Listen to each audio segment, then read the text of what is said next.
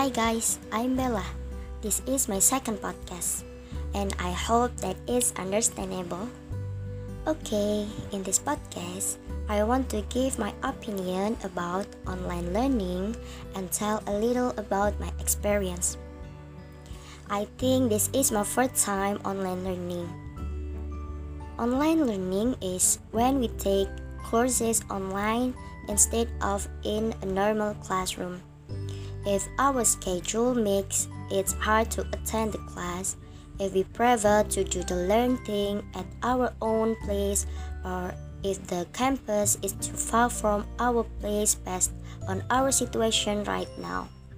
It's impossible to do the traditional or normal way of learning, such as going to school or college doing offline assignment, midterm tests, final tests, Due to this pandemic situation, whether we want it or not, we have to do online learning.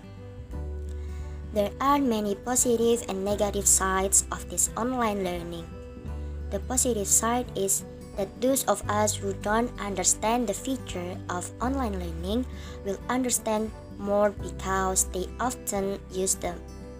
And the negative side is that our eyes are tired because we often see cell phones or laptops. We cannot meet with friends and teachers or lecture. Sometimes we also don't understand the lesson being taught by the teacher or lecturer. I personally prefer offline classes, of course.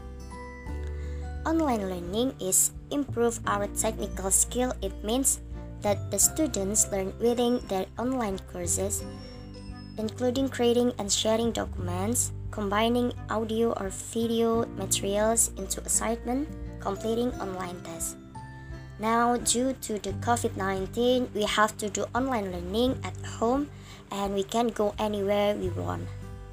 It's not like I didn't agree with learning in a comfortable environment, but if we study at school or college in general, it would be more fun and exciting because we can meet a lot of friends and new people besides there is a teacher or lecturer.